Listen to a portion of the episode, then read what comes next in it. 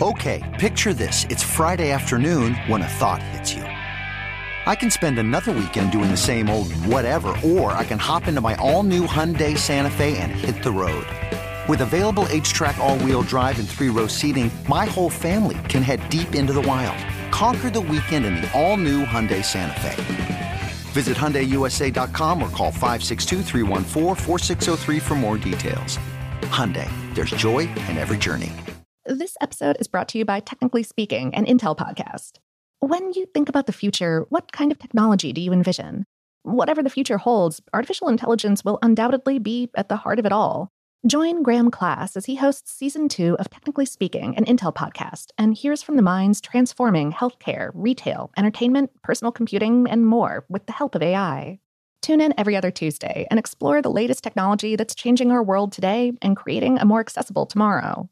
Listen to Technically Speaking, an Intel podcast on the iHeartRadio app Apple Podcasts, or wherever you get your podcasts. This Father's Day, the Home Depot has the perfect gift to help dad be everything he can be because your dad is more than just a dad. He's the groundskeeper of the yard, the perfecter of the patio, and the cleaner of the clippings. This Father's Day, power dad's doing with the convenience and gas like power of Milwaukee cordless outdoor tools from the Home Depot. Plus, get up to $150 off select Milwaukee tools. Find the perfect Father's Day gift at the Home Depot. How doers get more done. Shop for Father's Day now in stores or online at homedepot.com. Before AI can help your business predict demand, accelerate growth, inform decisions, automate tasks, reveal insights, generate content, you have to trust it. Introducing watsonx Governance, helping you govern any AI as data, models, and policies change so you can scale it responsibly. Let's create AI that begins with trust with watsonx Governance. Learn more at ibm.com/governance. IBM. Let's create. What's up? This your boy Lil Duval, and check out my podcast, Conversations with Unc, on the Black Effect Podcast Network. Each and every Tuesday, Conversations with Unc podcast feature casuals and in-depth talk about ebbs and flows of life and the pursuit of happiness. Unlike my work on stage, I tap into a more serious and sensitive side to give life advice and simply offer words of encouragement, yet remind folks to never forget to laugh. Every Tuesday, listen to Conversations with Unc, hosted by Lil Duval on the Black Effect Podcast Network, iHeartRadio app, or wherever you get your podcasts presented by AT&T. Connecting changes everything. Welcome to Brainstuff, a production of iHeartRadio. Hey, Brainstuff, Lauren Vogelbaum here. Sea otters are basically the party animals of the sea. They're intelligent, rambunctious, chatty, curious, gregarious, and they're unequivocally, objectively, on the definitive shortlist of cutest adult animal. Uh, whoever's keeping track of that inventory these days. Uh, their babies are also in the running for cutest baby animal, which is saying something, as the competition is much stiffer in that division. And aside from their sparkling personalities and fluffy, grinning faces, sea otters are also the glue that keeps their ecosystem together. Sea otters are in the weasel family, native to the North Pacific Ocean, from California, north along the Pacific coasts and islands of Alaska, and down the eastern edge of the Kamchatka Peninsula of Russia. Since they spend most of their lives bobbing around in chilly waters, using rocks and things to break shellfish open on their bellies, and they don't have a bunch of blubber to keep them warm like seals and walruses do, sea otters possess the densest fur in the animal kingdom. While you and I probably have fewer than a 100,000 hairs on our entire heads, that many hairs can be found on a single square inch, that's six and a half square centimeters, of a sea otter's body. But what keeps them cozy can be a liability in some cases. For the article this episode is based on, How Stuff Works spoke with Terrie M. Williams, a professor in the Department of Ecology and Evolutionary Biology at the University of California, Santa Cruz. She said, The problem with a sea otter's unique fur is that it can't get dirty, so they spend a lot of time grooming it to keep it clean.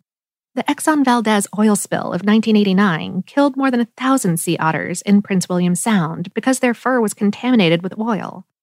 Our team spent months cleaning them. The bottom line, though, is oil and otters don't mix. Aside from the fact that sea otter fur needs to be kept clean and fluffable, or else it stops insulating them and they freeze to death, humans have unfortunately noticed how luxurious their coats are. Between the 18th and 19th centuries, the European fur trade decimated sea otter populations throughout their range. By the early 1900s, about 50 California sea otters, uh, the subspecies living along the southern coast of California, remained in the wild. But thanks to the International Fur Seal Treaty of 1911, the Marine Mammal Protection Act, and the Endangered Species Act of the 1970s, California sea otters were able to make a partial comeback. About 3,000 live on the California coast today. Williams said, in California, sea otters have reached carrying capacity in Monterey Bay.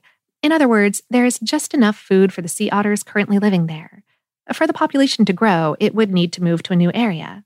However, white sharks are believed to be keeping the otters from moving. In Alaska, killer whales have taken out large numbers, 90% of the population of sea otters along the Aleutian Islands. The picture is happier in the Cordova area, where sea otters seem to be booming. Thanks to that nosedive in sea otter populations, it's easy to see that these fuzzy marine goofballs are actually extremely important to the ecology of the North Pacific seashore. Uh, for starters, their populations help make for healthy kelp forests, the dense underwater jungles of tall algal strands that make coastal marine ecosystems in the North Pacific what they are. Sea otters service every part of these kelp forests, mm, because they have to eat a quarter to a third of their body weight daily and spend between 10 and 12 hours each day finding food, individuals within a population naturally sort themselves into specialized eating groups or dietary guilds, the preferences for which are passed from mother to pup. Which guild an otter occupies has to do with the depth at which it likes to find food. Some otters dive deep and end up nabbing things like sea urchins and Dungeness crabs off the sea floor while others find their favorite foods at mid range depths of about 40 feet, that's 12 meters, uh, collecting small shellfish and worms. A third group prefers to forage around in shallow waters for snails. In this way, a population of sea otters can really work the kelp forest at every level, helping it to stay healthy and resilient in the way that only a top predator can. One way scientists have helped sea otters make a comeback in California is by pairing orphaned otter babies with captive surrogate moms that can't be released into the wild. For the past 30 years, the Monterey Bay Aquarium has been pairing stranded babies with adult female otters in the aquarium's Sea Otter program, and the experiment has been wildly successful. It turns out female sea otters are more than happy to raise a baby that's not their own. Since it started in 1984, more than 700 adults and pups have moved through the Sea Otter program. How Stuff Works also spoke with Kyle Van Houtan, a chief scientist at the Monterey Bay Aquarium. He said, In our latest study, we showed that surrogate reared otters and their offspring account for over half the population growth in some areas. We're just starting to see the extensive and positive impacts associated with a growing and healthy otter population. Today, many of our state's ecologically degraded estuaries could benefit from sea otters' return. So, while we knew this was a great program and a feel good story, now we know it's also great science.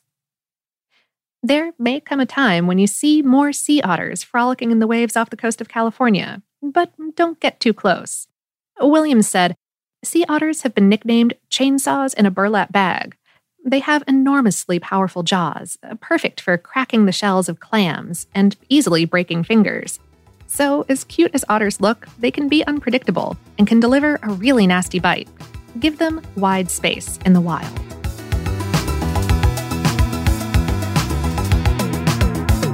Today's episode is based on the article Sea Otters Are the Party Animals of the Sea on HowStuffWorks.com, written by Jesslyn Shields.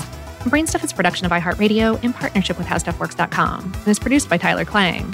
For more podcasts from iHeartRadio, visit the iHeartRadio app, Apple Podcasts, or wherever you listen to your favorite shows.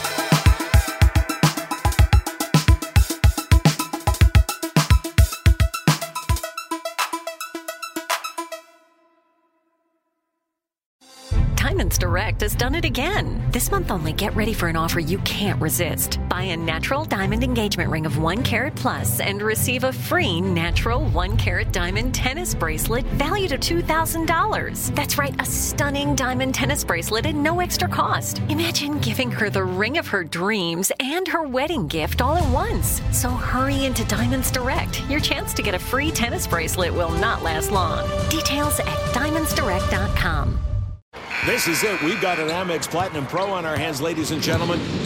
We haven't seen anyone relax like this before in the Centurion Lounge.